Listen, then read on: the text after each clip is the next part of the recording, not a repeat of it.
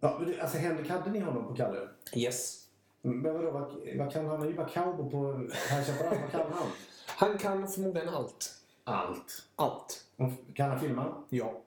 Regissera? Ja. Klippa? Ja. Eh, kan han mm, kostym? Ja.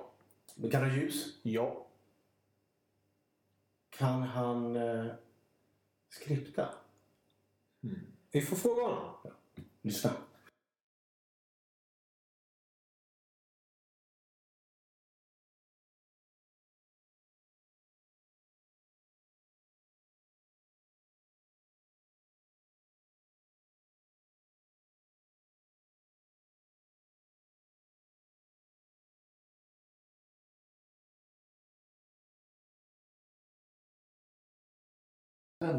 Is it too intense? Ja. ja. Micke, nu är vi här. Vet du, ja, vet du, det här är faktiskt är en gästen som också känner på första gästen. Det är en sån här kuggfråga till de som kommer ihåg det. Mhm. Mm. Vem, vem är gästen då? Ja, vem är du? Ja, vem är jag? Eh, Henrik Brandt är jag. Henrik Eh, Brandt. Ja. Det är väl slut där. Slut där. liksom. Slut där. Ja. Vi satt och väntade Henrik på... Brandt, punkt. Världens kortaste podcast. Framförallt så har mycket du pratat om att du ska prata hela tiden. Ja, och så säger tyst. Punkt. Ja.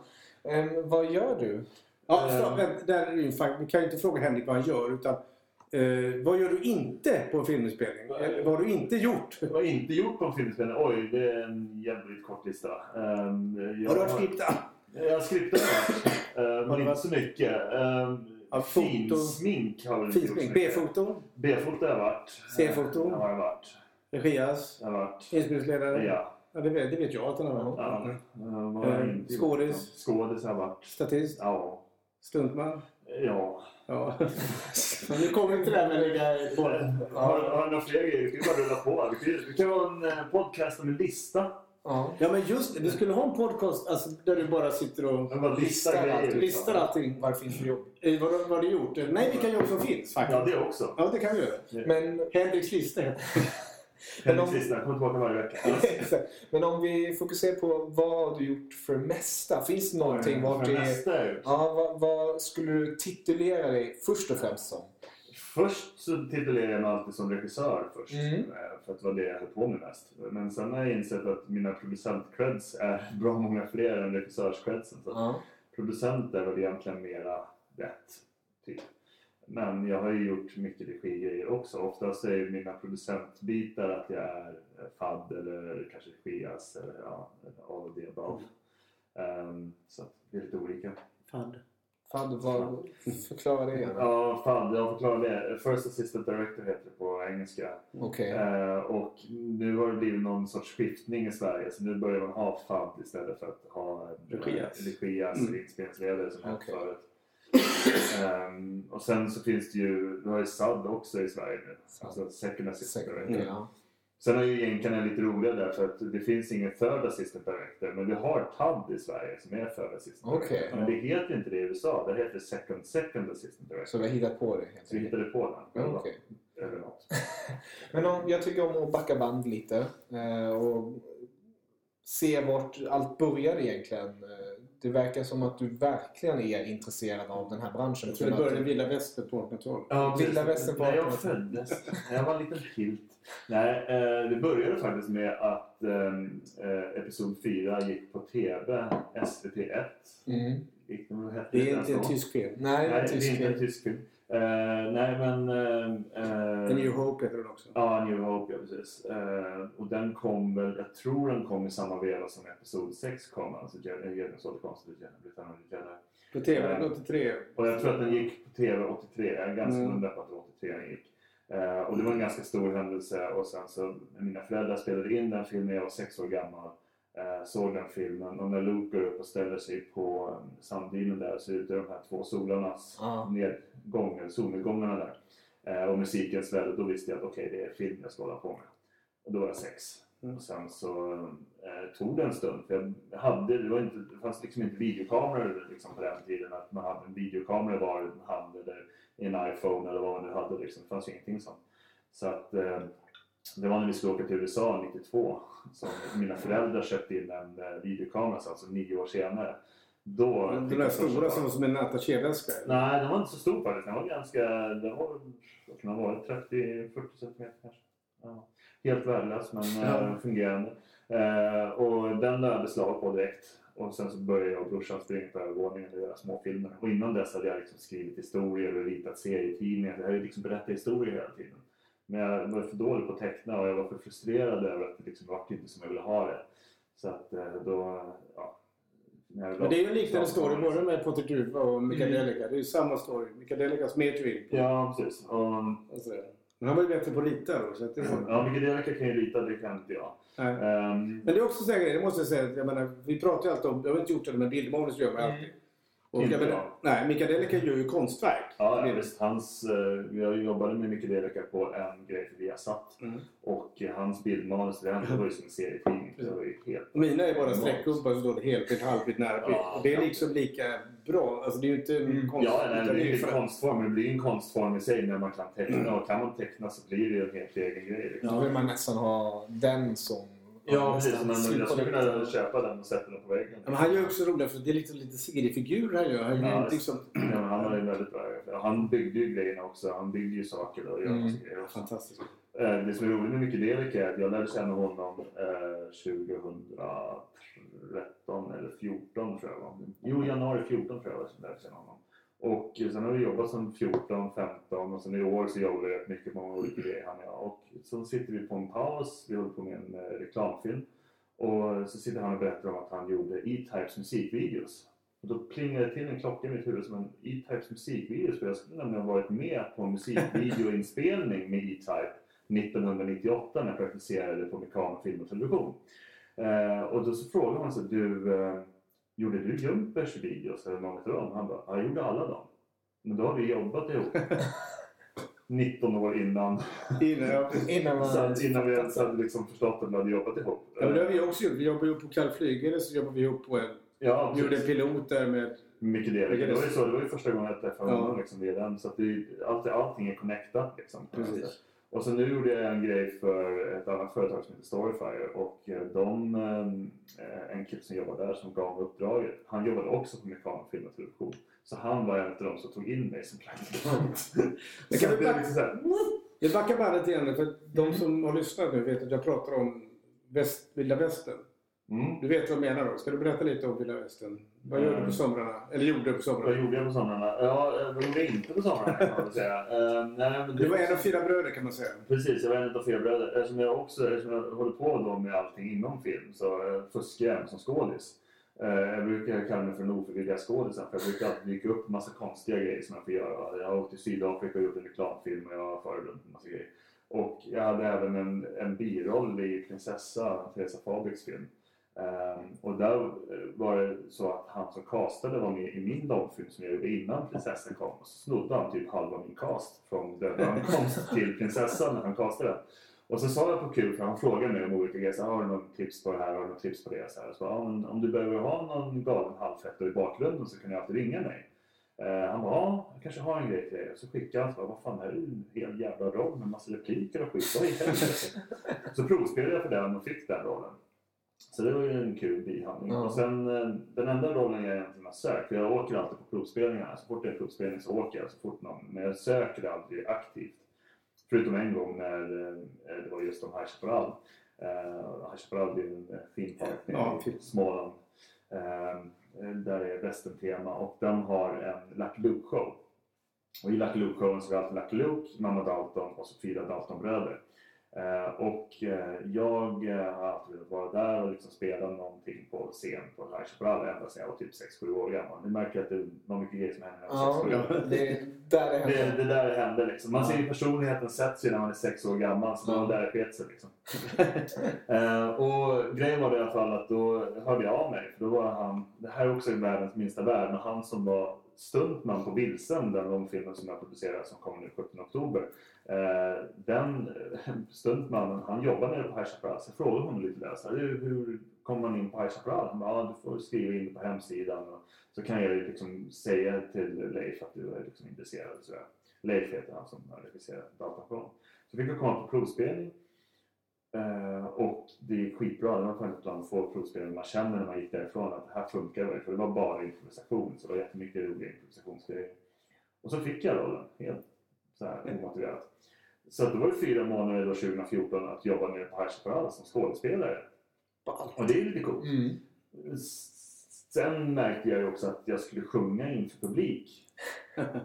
Och det var inte något du Ja, det var hade räknat jag in hade riktigt? liksom, han frågade så kan du sjunga? Jag bara, kan du hålla en ton? Men det liksom, jag, så sist jag sjöng inför publik då var jag 11 bast. På en kabaré vi gjorde i fyran, liksom. eller 10 bast bara. Så kabaré i fyran, det var det senaste jag sjöng inför publik. Liksom. Eh, Så att absolut, vi kör. Eh, och, men det gick ju bra. Eh, tydligen så kunde jag hålla ton så pass bra så de bara, men du måste ju vara tränare. Jag, bara, eh, jag har inte sjungit mycket men jag kan härma. Naturtalang. Ja, precis, jag kan härma men jag kan liksom inte ta ett A. Eh, A. Ja. Ehm, så att eh, kan jag få köpa en annan vokal eller konsonant. Ehm, och, och, så att det var en helt galen sommar då. Och sen så förra året då så kom jag tillbaka igen så körde jag halvsäsong för vi höll på mycket med företaget och liksom drog igång eh, Brandbom Film eller Brandbom Film. Jag skulle berätta lite om företaget. Mm. Vad gör ni där? Eh, Vad gjorde jag där? Ja, ehm, företaget, det är jag och en kille som heter Stefan Bomlin. Vi lärde känna varandra när vi gick i gymnasiet. Och det var så att jag började ju filma själv när jag gjorde mina första långfilmer. då. 93-94 gjorde jag mina två första långfilmer. För man måste ju börja med långfilm. Det är inte som att man kan göra kortfilmer. Nej precis, inte så Nej. mycket delika utan... Nej, nej. Utan man måste börja med långfilm. Så första filmen var ett epos på en timme och 13 minuter. Ja, Det är väl det var nästan en precis lång att novell. jag- Ja, det är precis att den är en långfilm faktiskt. Okej. Gränsen går vid 72 så den är Jaha. precis långfilm. Eh, och eh, det var verkligen så att man sträckte varje scen för att det ska fucking bli en långfilm. Eh, sen om det var bra eller dåligt, det var en annan historia. Liksom. Och där spelade jag huvudrollen själv, för det var ju, jag var den enda som var dum nog att vara där varje dag. Ja. Och vi hade åtta skådisar, jag tror vi delade på 22 roller eller någonting sånt där. Liksom. Eller skådisar, det var jag och brorsan. Min brorsa är 13, han gör den där. Jag är 16 och vi är poliser. Mm, Fantastiskt. Kanske inte så jättebra, men i alla fall. Eh, och satte ihop den där och eh, runt över och sen så året efter uppföljaren direkt då. Självklart så ska man göra en uppföljare. Den var två timmar och sex minuter lång. Oj, Och den här gången så hade vi, nu kommer jag inte ihåg om det är exakt, men jag tror vi hade 46 skådespelare eller någonting. För då hade ju folk sett den första filmen Mm. och då ville alla vara med Har du plötsligt. tvingats se den eller? Så kommer jag inte Nej, det var inte ett... eh, Alltså, det, ja, det, det, jo, det var nog tvingat. Det var, alltså, har ni sett scenen i Clockwork Orange där med Ludvig och Ja, experimentet? den är- Ludvig fan, ungefär den. Det är lite så. Lite åt det hållet var det. Ehm, men eh, så gjorde jag i alla fall tvåan och sen så um, någonstans där i vevan så insåg jag att det är ju det här jag ska hålla på med, med film. Jag ska Mm. inte hålla på med någonting annat. Så jag gick om faktiskt i gymnasiet för att eh, börja på eh, medieprogrammet. Och det var ju väldigt smart utav mig att göra det faktiskt. För då träffade jag Stefan Bomlin som eh, var eh, superintresserad av foto. Eh, Så han och jag hittade varandra ganska fort där och sen så var det ju Brandbom då. Bomelin, Brandt, Brandt, Ah. Bomelin, Ah. Och det hittade vi på då 95. Gjorde vi första filmen som vi kallar för en Brandbom-film. Det var någon gång på hösten 95 där.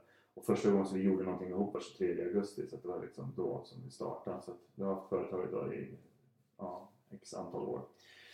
Eh, Jag brukar säga att jag startade företaget när jag var fem men folk kom inte på den. Nej, sex i alla fall. Ja. Ja, ungefär. Typ någonstans där omkring. Eh, och, eh, så att vi har ju kört sedan dess, men det har ju liksom inte varit så att vi har haft betaljobb sedan dess. Men vi har ju börjat dra in betaljobb sedan typ 2000 och framåt och så har vi Mm. liksom jobbat på sedan dess. Men så är det ju i branschen att man, man gör ju, jag menar de åren som ni jobbar utan att få betaljobb leder ju faktiskt till att ni får betaljobb. Ja, ja absolut. Och det, och det, jag har ju alltid sagt att en, en resa till att göra det jag vill göra har ju liksom, jag har ju hela tiden rört mig framåt. Sen kanske man inte har tagit de gigantiska kliv man hade velat göra. Men det är fortfarande så att nu, nu jobbar jag med det. Precis. Eh, Det är det här enda jag gör. Alltså jag har ingenting annat. Jag jobbar inte på ICA, jag är inte tvungen att städa, jag är inte tvungen att göra någonting sånt. Utan jag, liksom, jag jobbar enbart med att hålla på med film. Eh, I olika grejer självklart. Det kan vara allt från nu att jag är skådis ibland, det kan vara att jag är eh, det kan vara klipper, det kan vara visuella effekter, det kan ja, egentligen vad som helst. Eh, det var som någon sa att du är kung på allt men mästare på inget och det är ungefär lite så det är. Eh, att man har en väldigt mycket kunskaper. Sen är det vissa grejer jag är bättre och sämre på självklart. Jag skulle konkurrera ut dig på ICA eller? Ja, Ja, Ja, definitivt. Det verkar som det. Du, Verkar som var, att, du jobbar fortfarande på ICA? Det var lite kvar? Ja. Lite då och då hoppar man in. eh, det är- Snart försörjer du dig på podden. Exakt. Ja, precis. Ja, men det är bara, det är bara början. Det är, när jag jobbade på Mekanofilm och Television då var det ju så att då hade jag en ingång till att kunna bli proddas på Mekanofilm och Television. Liksom. Det var ju legendariska De var legendariska på den tiden, absolut. Och de, de höll ju på rätt länge också. Ja. Jag har ju träffat folk från eh, den tiden liksom på olika ställen och utspridda. Nu träffar jag ju ganska nyligen också. Eh, Men då vet jag, det var en gång som jag stod där och tänkte så att, då var jag produktionsassistent. Eh, Och alltså runner, produktionsassistent, Mm. ja, slav. Nej, men, Ja, vi får verkligen ta en podd där vi går igenom Ja, alla gå de här igenom vad varje person gör. Nej, men det är slav, alltså, det har ju väldigt mycket att du får göra allting som pratar. Alltså, det är liksom, gå och koka kaffe eller gå och hämta den där. Du kan åka och köra och hämta den. Jag hade ingen körkort på den tiden så jag kunde glida runt mest. Eh, Mm. men ehm, och, och då kommer jag ihåg en gång när vi hade fixat till ett rum och vi hade ställt in alla grejer och allting. Det var ju klart. Och sen så bara, ja, och då alla som inte behöver vara här får gå ut. Så bara, hopp, så fick man gå ut och så stod man där utanför liksom. Så här, va. Det här var ju kul. Och så stod man och tittade på de här andra poddassarna då. Och alla stod där och tittade långt in till det här rummet då liksom. Och hoppades på att en dag ska jag få vara där inne i det rummet. Och så bara, visste jag att den där personen har jobbat i fyra år här. Den där personen har jobbat i tre år här. Den här har jobbat fem år. Den här har jobbat vad det är för någonting liksom. Och alla stod där utanför och tittade. Och då tänkte jag så här, antingen så går jag den här vägen nu och blir proddas. Eller så går jag precis en helt egen väg och kör och liksom jobbar med andra grejer vid sidan om. För jag körde truck på Centralen i fan, 14 år. Bara för att kunna försörja mig på liksom, eh, någonting annat och sen hålla på med film och liksom bygga upp det vid sidan om. Och göra kortfilmer och långfilmer och vi har gjort två stycken filmer som kom ut på DVD innan. Och nu Vilsen kommer ju ut på VOD. DVD är ju dött som disco tyvärr. Ja, Eller tyvärr. tyvärr, det alltså fysisk media överhuvudtaget är väl ganska dött. DVD har ju faktiskt ökat nu istället för Blu-ray. Är Det så? är ingen Ja. som köper Blu-ray längre för att de förstår inte varför ska vi köpa en Blu-ray-skiva för. Vi har ju en HD på TVn liksom. Mm. Ja, för man vill ha Star Wars på Blu-ray. Det Ja, alltså det köpte jag ju direkt. Star Wars på Blu-ray. Det ju- Ehm, men ehm, där så, så var det ju så att då bestämde jag mig för att då går jag min egen väg. Och då har det blivit så att jag har ju mött de här människorna igen. Långt senare då, men då möter jag dem som min jämlike i alla fall. För då har jag ju liksom jobbat mig upp då och gjort alla de här grejerna. Sen kanske det hade varit att jag hade hittat någon värsta breaket som proddas. Men då hade jag inte haft råd med lägenheten eller bilen eller alla de grejerna som jag hade råd med tack vare att jag jobbade med andra. För det kan ju vara väldigt dåligt betalt och det är väldigt sporadiskt. Och det kan ju vara liksom eh, långt emellan varven ibland och det kan, ja, det är väldigt otryggt egentligen. Tyvärr. Ja, det är ingen trygg bransch direkt, utan det är som... Man får Mm. jobba på ICA. Man får Jag jobba- Ja, det, de flesta jag känner jobbar på ICA. Jag. De flesta som- du känner jobbar på ICA. Ja, alla jobbar på ICA. En del på Konsum, men det är väldigt Ja. få som jobbar. Men de liksom just har ett vid sidan om jobb som Mm. är just skådespelare. Eller, och det är väldigt få som jag känner. Och det är ändå, alltså jag känner flera som är ganska stora skådespelare. Mm. Som eh, har fått liksom dryga Ja, men Camilla Larsson jobbar ju på Kalle... Jag, Mm. Man gör ju lite sådana grejer. Ja, precis. Och, och Kan flyga har ju varit ett skönt liksom, vid sidan om jobb för mig. Alltså, och det var också en historia att när jag jobbade natt på eh, vi, eh, nu ska vi försöka ta det här i ordning. Ja. Det blir mycket klippande för det här. Det blir kul för er. Ja, det är Eh, Vi klipper sen. klipper sen. Vi bara stänger sen, sen, liksom, när jag lyssnar på podden sen så är det bara så här, eh, eh, eh, eh. Mm, Ingen ljud alls. Eh, Men i alla fall, eh, precis. På eh, High Chaparral så har ju de eh, eh, Leif Sandqvist då, som regisserade eh, Lucky Luke Showen. Han eh, hade en idé att eh, göra en ljudkalender. Eh, och eh, då High Chaparral köpte idén och kunna liksom ha intresset för High Chaparral under liksom vinterhalvåret också. För det är ju väldigt säsongsbaserat High Chaparral. Det är ju sommaren som gäller för dem. Exakt. Och på hösten och vintern är det inte så många som vet om det. det. har Man skulle kunna börjat göra Hate for det. Late nu på vintern. Ja, precis. Men de har ju börjat nu. De kommer ju ha en halloween-grej nu i, Ja. på High Chaparral med zombies och grejer. Det ska jag försöka åka ner till för det verkar i alla fall. Eh, och då har han ju kommit på den här med julkalendern och då var det första året som jag var med som skådis. Så då var jag med som skådis i julkalendern. Sen förra året så var det upp för en ny julkalender då. Då var jag med som FAB eh, och eh, inspelningsledare liksom, på den biten. Och sen nu i år så har vi gjort en julkalender till som kommer den första december. Eh, och i år så eh, gjorde vi, alltså när man gör cowboyfilmer i Spanien eller Italien så är det ju spagettivästern. Mm. När vi gör cowboyfilmer i Sverige så är det lingonvästern. Ling. Och eh, innan eh, den här som vi har gjort nu, förra året gjorde vi Peggy Ray och i år så gjorde vi Lucky Luke. Eh, så har det bara funnits en lingonvästern. Den heter Dödmans hand som Mats Helge gjorde en gång på 70-talet med, eh, vad heter han, Carl Gustaf Lindstedt. Ja. Ehm, och då eh, tack vare de här liksom, eh, cowboygrejerna så, så eh, ja, gör vi liksom långfilmer också i det hela som vi ska sätta ihop sen. Ehm, vad var det jag skulle komma till i den här långa historien? Det är en bra fråga. Jag vet inte. Vi tar en paus där så kommer vi tillbaka. Vi återkommer.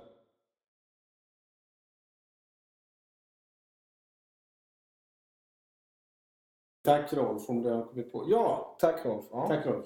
Tack. Och, har du kommit på vad du vill säga? Äh, Du, du ser frågande ut. Nej, det är helt blankt. Nej, Okej, men i alla fall. Då struntar vi i Vi det. skulle lämna... Eh, nej, vänta. Innan vi lämnar Chaparral. Eh, om man vill söka dit så... Det, de har väl en hemsida. Man går in och kollar på den. Och sen... Ni har varit här också på Kan Flyga och eh, Audition. Så var det, jag kunde flyga, det var där jag skulle komma in. Jaha! Du kom på det nu? Går jag på det. Nej, eh, första året vi gjorde julkalendern på Chaparral. Då eh, så ringer de från du flygare och säger Hej! Eh, vill du komma hit och vara lärare? Ja. Vad sa du sa du? eh, och då var det eh, skådespelarprogrammet skådespelarteknik för att vara framför kameran. Ja, okej. Eh, alltså, och då var det Camilla Larsson och hon från Äkta människor. bland annat. Eh, och hon eh, skulle hålla i själva regidelen. Hon ska också intervjuas snart. Mm. Ja, där ser. Mm. Eh, och hon skulle hålla i regidelen och så bara, men jag har ingen aning om hur det är med kameror och sådana grejer. Och då är det Erik En. Nu är du blygsam. Det är klart du. Ja. Eh, Men, i alla fall, hon hade, men hon ville inte hålla på med kameror i alla fall. Och då så eh, Erik En som eh, jobbar på Kan flygare där. Hans fru är med i långfilmen Vilsen som eh, jag använde nyss. Eh, och hon sa, men hör av dig till Henrik. Och då hörde de av sig till mig.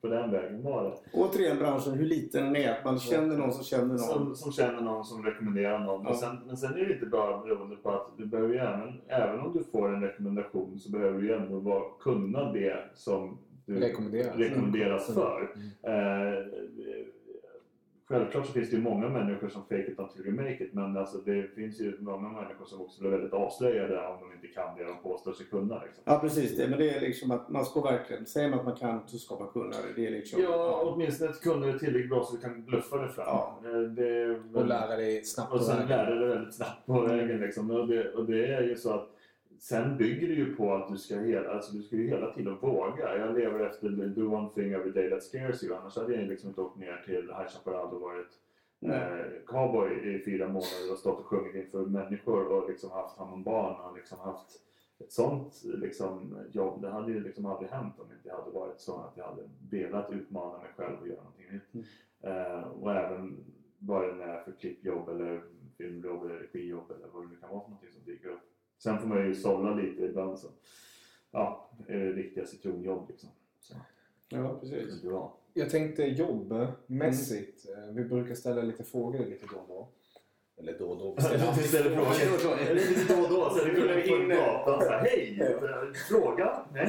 Nej, ingen fråga. Nej, Nej tack, då går vi. Då går vi vidare. Nej, men på grund av att du har så många, hur ska man säga, du har gjort så många yrken. Mm. Eller du har gått igenom så många yrken och är aktiv. Om du fick välja ett, ett drömscenario i din karriär. Hur skulle den se ut? Oj. Alltså skulle det vara till exempel att regissera en stor film eh, och ha extremt mycket tillgångar med skådespelare eller skulle det vara att eh, ja, har något att lägga in där? Ja, men, ja, men, ja, vadå? Mitt, mitt, det är alltså mitt drömscenario inom film är väl egentligen att få jobba med film. Är ju, är. Oavsett, oavsett Kanske inte att man vill jobba med att eh, koka kaffe åt folk. Nej. men så här, du, du skriver din egna historia och så får du en budget på 10 miljoner i Sverige. Eller så får du 100 miljoner i USA fast en helt annat. Fast du får inte välja manus. Utan du blir tilldelad. Frågan är om... Det där är en jättesvår fråga. För, för, Ja. för grejen är så här att om du lyckas i USA för du får den här eh, filmen för 100 miljoner Och sen så eh, får du egentligen inte göra ett skit. Men Nej. se på Ron Howard, han fick ju de första liksom, filmerna, han, hans, liksom, en av genombrottsfilmerna var ju Willow. Eh, och eh, det var ju den som liksom satt honom. Han gjorde ju en del grejer innan Willow också. Men Willow var ju en film eh, från 88 eller 86 eller någonting sånt där. Ja. Eh, med Val Kilmer och Warwick Davis. Rekommenderar som ni inte har sett den. Mm. Man kan säga att det är lite mer Star Wars-eran någonstans. Ja, någonstans Eller där. fiction, det, är liksom, det är lite fantasyvärld och, och det är George Lucas som har skrivit den och producerat den. Eh, och var extremt liksom, involverad i filmen.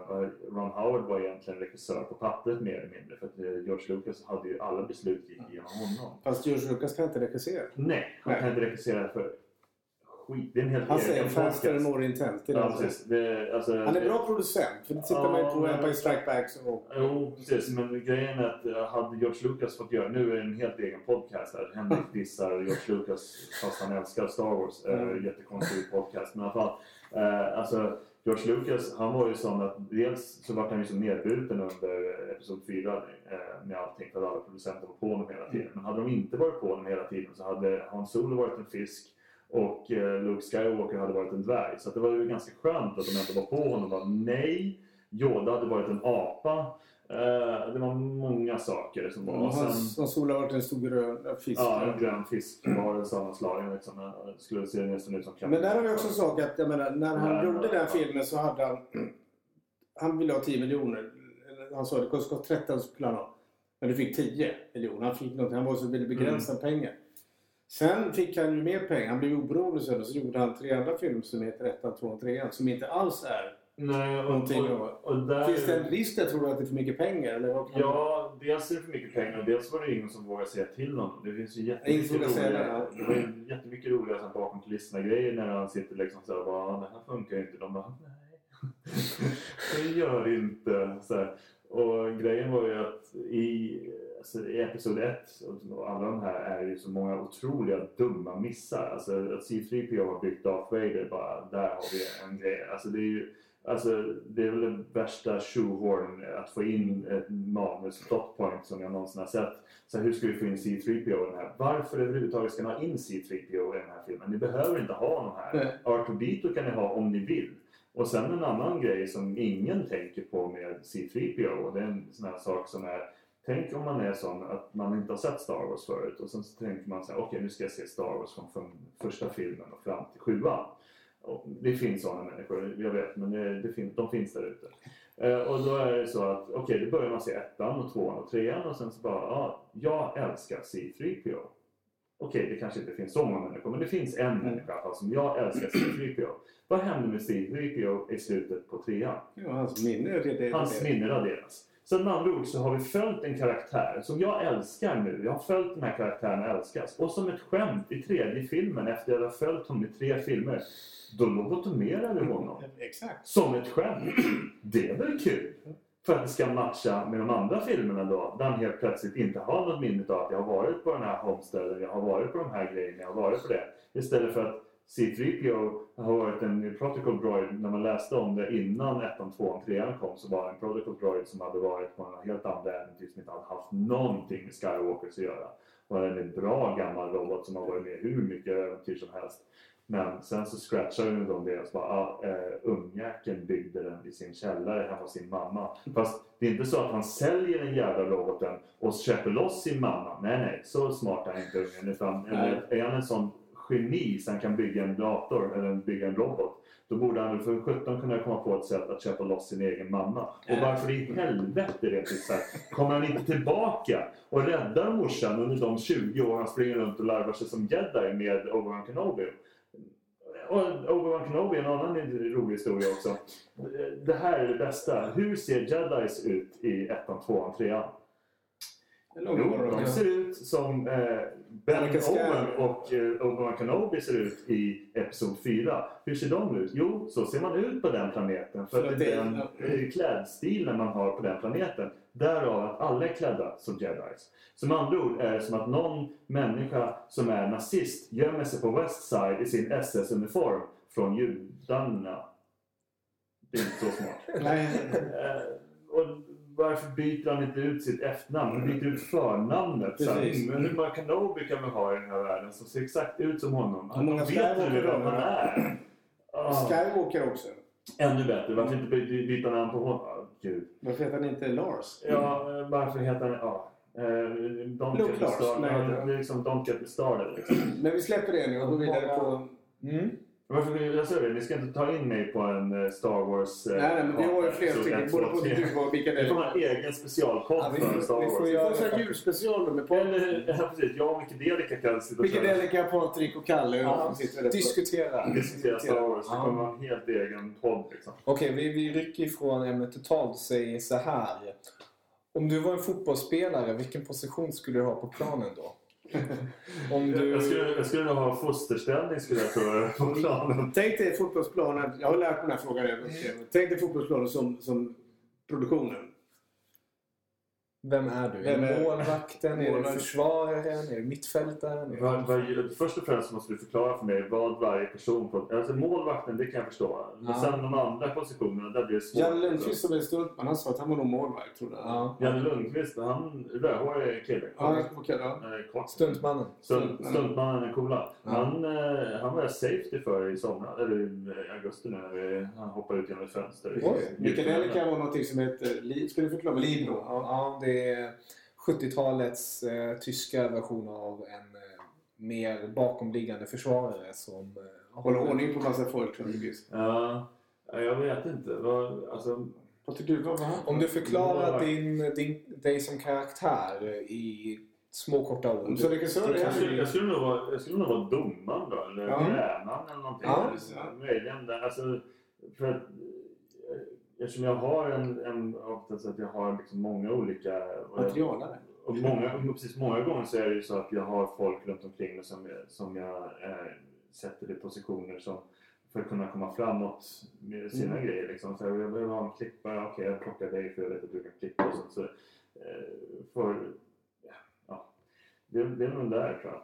Mm. Mm. Eller tränaren. Eller, jag skulle nog inte vara på plan, det tror jag inte. Fast det är ändå så att jag är hands-on och liksom är alla ställen samtidigt. Så eh, det är väl så att eftersom jag jobbar i alla olika positioner oftast så blir det ju så att jag kanske är den som har koll på alla positionerna och sen så liksom eh, hoppar in där det behövs. Ja.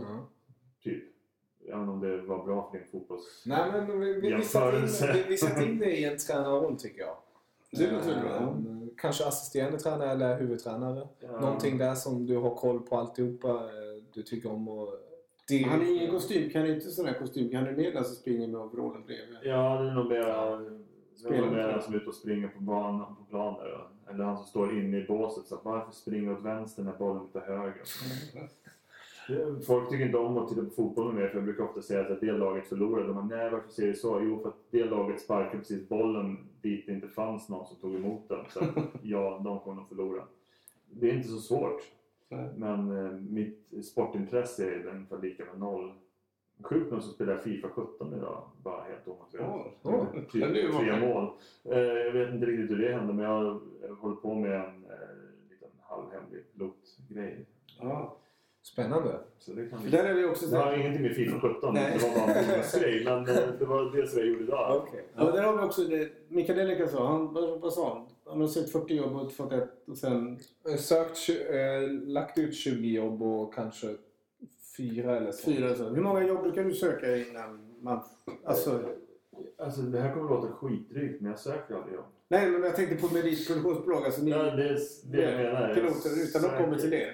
det har, och nu ska jag ta så mycket det som finns. Ja. Men alltså, precis som nu efter julkalendern här när jag hade varit klar. Jag kom hem från eh, Småland efter tre veckor och var helt slut. Och jag hade inte haft tid eller ork eller möjlighet att söka någonting. Och eh, från ingenstans så dundrade in hur mycket som helst. Men är det bredden tror du också som gör att du... Du, Abs- du sitter inte och väntar på utan du tar det som kommer. Ja, och det är ju just att jag kan ju ta det mesta. Alltså det kommer någon med hej, vi behöver ha det här klippt. Ja, men det fixar jag. Nej, jag behöver ha effekter på det här. Ja, men det är inga problem, det kan jag fixa. Ja, jag behöver ha en voice-over på det här. Ja, men det har jag en person som kan styra upp. Det. Liksom, alltså vad den är så... Verkligen allt i allo. Ja, och vi åkte och filmade en informationsfilm i Örebro. Liksom, så här, Mm. och det fick jag reda på på söndagen tror jag vi kom fram till och sen så åkte vi på tisdagen liksom, så filmade vi och så var vi tillbaka på torsdagen liksom. Det var så här. Jag får fråga om man, säger så här, jag är 15 år och har inga pengar alls. Funkar det med en mobilkamera och klippa genom billigt gratisprogram eller Alltså allting funkar ju. Det Ja. viktiga är egentligen att bara ha en historia att berätta. historia berätta och det är ju Ja. egentligen det enda som är viktigt. Alltså det ser man ju, alltså ha någonting som är intressant och roligt eller någonting som är viktigt eller ha någonting överhuvudtaget bara för att berätta en historia. Eh, Det har ingen betydelse om du har eh, 300 miljoner eller om du har 15 spänn. Det viktiga är ju vad du berättar i historia. För man kan ju se filmer för hur många miljoner som helst som är helt värdelösa, som är liksom helt utan känsla eller någonting. Och sen kan du se en, eh, ett 15 sekunders klipp på en bilkamera som är liksom bland det starkaste du har sett. Eller bland det roligaste du har sett eller whatever du har Mm. sett. Liksom. Eh, Så att det där är jätte... Jag tror verkligen att eh, första filmen jag gjorde kostade 12 000 spänn. Jag kraschade massa bilar och grejer. För att jag hittade folk som bara ah men shit vad kul, det här vill vi göra. Vi hittade några som jobbade på en skrotfirma liksom, så att det var askul att få paja bilar. Liksom. Ja men fine, då får ni klart att vi ska paja lite bilar. Men då kan vi filma det och göra någonting vettigt av det också. Så Men om man det är ung och, eller inte kan, kan man kontakta dig om man vill ha hjälp med re- redigering eller tips eller? Eh, Då är henrik at inteenchans.se. Nej, jag.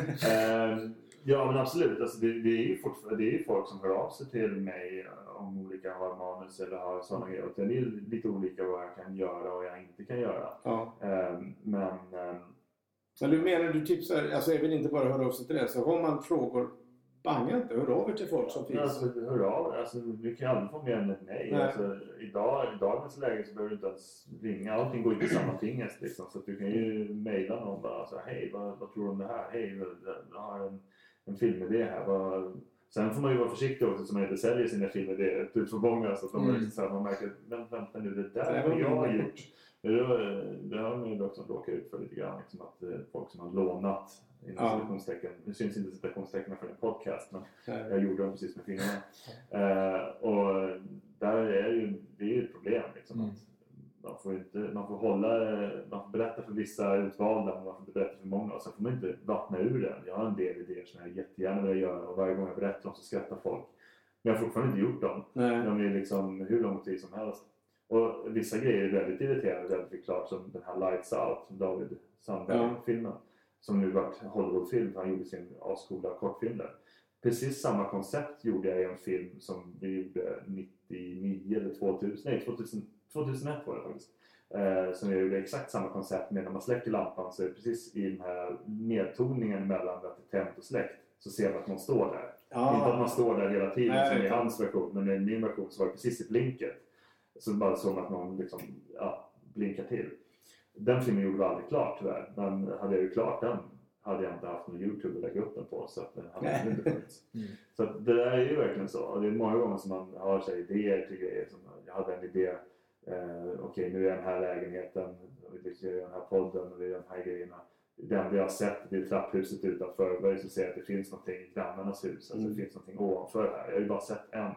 Um, och så började jag tänka på en sån grej. Sen kom Matrix, 13 våningen, Truman Show. Du vet, alla de Ja, filmerna kom liksom efter varandra som ett pärlband. Ja. Liksom. Sen, man- de där filmerna, de hade inte jag sett. De hade inte ens kommit ut när jag kom på den här idén. Liksom. Nej. Så det där, är- det där gäller att ha en bra idé och vara först och komma ut på rätt ställe med liksom. Och ibland inte ens att vara först utan komma på rätt, på rätt plats och Mm. rätt plattform. Eh, Som när jag började hålla på med film, nu finns det ju en helt annan grej liksom med Youtube. Förut var det så här, ja men Youtube, men vad är det för löjligt liksom? Mm. vi har någonting på nätet, nej det ska vara på TV. TV är det viktiga. Mina föräldrar är 65, de tittar inte på TV. Nej, precis. De, de kör TV4 Play och SVT Play och så Netflix och Viaplay. De tittar aldrig på TV. De har inte ens inkopplad TV. De har en, de har en sån här Apple TV. Det, det är Ja, de. De är 65. Inser inte liksom, TV-kanalen att de är döda som disco också snart? Liksom. Alltså, det är folk vill välja själv vad de vill se. Och om jag vill sitta och titta på alltså jag har ju massor av olika program som sitter och tittar på på Youtube nu och det är helt normalt. Mm. Och där är samma sak igen. Har du någonting att berätta? Men gör det på Youtube eller gör en podcast eller gör Mm. whatever. Liksom. En eh, podcaster som är, har följt både som regissör och som podcaster är Kevin Smith. Mm. Eh, och han var ju sån att han tänkte att jag hoppar över det här. Jag tror jag ska bara vara podcaster nu och sluta regissera.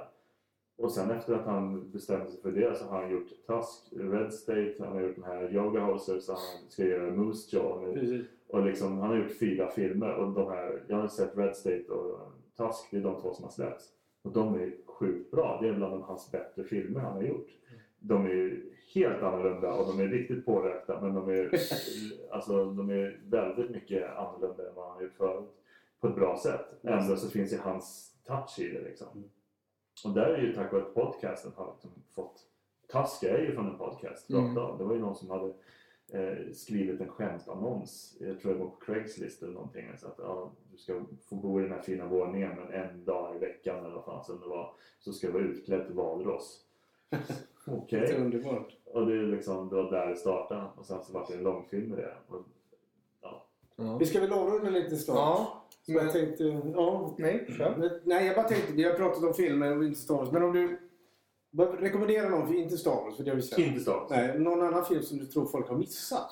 Som folk har missat. Oj. Men eh, Jag kan ju komma på, eftersom jag är lite äldre så kommer jag ju på massa bra. Ja. Clockwork Orange pratar jag om. Ja, Clockwork Orange. Tyvärr är- finns det någon sorts eh, stigma i att man inte ska se gammal film. Ja. Eh, Många som har pratat med säger att det kan inte se. Alltså, varför dra? Ja, men den är gammal. Man är på taket och Linus pratar ju om varför, varför kan du se filmen bara för att den är gammal? Liksom? Alltså, filmer har ju inget utgångsdatum egentligen. Utan eh, en film, visst, effekter och sådana saker kan ju förändras och, och bli sämre. Men där kan man, när man inte ser någon Men- film ska man titta på gamla Bergman-filmen Sven Nykvist har ljusat. För att han Ja, ljussatte ju ofta med det befintliga ljuset. ja, Eller också ibland han gjorde Force Perspective, det. man sätter Ja. upp en... Det står Det en brevlåda där och då är det en kyrka målad på ett plakat. Så det ser ut som en kyrka i ja bakgrunden. precis. Och Det finns ju många sådana. Och, och just specialeffekter, om man vill se specialeffekter som faktiskt är riktigt bra så ska man se Ronja Rövardotter. Mm. Eh, när hon eh, tappar skidan och de här eh, rumpenissarna går Mm. ut. Och de det är jättesnyggt. Alltså, jag ser inte ens som är Nej, och det är väl gjort 80... 84 kom den. Och Det... det, Förklara vad Matt Lance är. Matt Lines, alltså det är när du har... Eh, hur lång var podden? sa? Ja, alltså, det. det är ju att du lägger in ett effektshot. Att du, att du, I det fallet så är ju hennes, alltså Ronja, är ju fullvuxen storlek och de här rumpnissarna är ju liksom, eh, vad kan de vara, 10-15 Ja. cm höga eller något sånt där. Och då är ju, den här bilden är ju delad mitt itu någonstans. Och de, eh, Ja, de är man filmat var för sig. Ja, var för sig. Oftast när man gjorde sådana effekter så var det så att det var ju väldigt eh, tydligt var någonstans som eh, skärningen var i gamla filmer.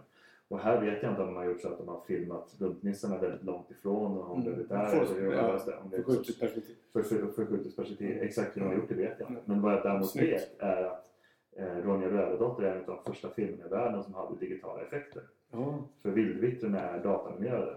Ja. Och tittar man på dem så ser man att de är pixliga, men det är rätt coolt att de är datoranimerade. Sen hände det någonting i Sverige med att vi undvek allting som hade någonting med specialeffekter att göra. Eh. Ja, precis. Där hade vi en fin killer fact på slutet tycker jag. Men vill du komma tillbaka och prata om... Kan vi ta en podd där vi pratar om... Där vi går in i yrkena? Gå in på yrkena. Ja, precis. Hur, lång podd hade du så? Ja. Nej, men jag tänkte en mera kort avsnitt där man berättar alltså egentligen, vad gör en skripta, vad gör en B-foto, vad gör A-foto och vad, vilka skolor söker man och hur söker man komma in. ja Så att, eh, vi kan återkomma om det det. kan vi absolut göra. Låter bra. Ja, vill du säga något mer? Nej, jag är ju väldigt nöjd. Jag blev paff med det där Ronja Rövardotter. Det hade jag inte Ja. trott. Kan du Star Wars på tyska? Stavas på tyska? Ja. Nej, det, det är svårt. Um, Ja, vi vi pratade du, han kunde ju hela filmerna på tyska. ja, okej. Nej, inte fel, men han tog ju repliken. Snutta. Ich verstehe Deutsch, aber sprechen ein bisschen Deutsch. Ja, det ser jag. okej. Sehr gut. Ja, men Stort tack Henrik! Tack. Jätteroligt. Det var kul att vara här. Ja. Ehm, Nu fick jag betalt, eller hur? Ja, det kommer här från Det kommer det. Perfekt. Most of the time it's like rock and roll. You love it, you get up on that stage and do the show. Han säger bokstavligen vad han tycker och Han tänker. säger vad han tycker. Han är nummer två. För Johan var den första som talade in sig till ett till avsnitt. Ja, Henrik har också talat in sig till ett Vi verkligen. får se om det blir ett Star Wars-avsnitt. Vi ska ju prata om vi har Mikael kopplat till Duva och han. Och... Det skulle vara riktigt kul. Jättekul. Vi ska se om vi får tag i oss. Men vet du vem som kommer nästa vecka? Helena! Nej. Det var bra. Vem är det? Just det. Det är Mika. There's another dream always waiting for you.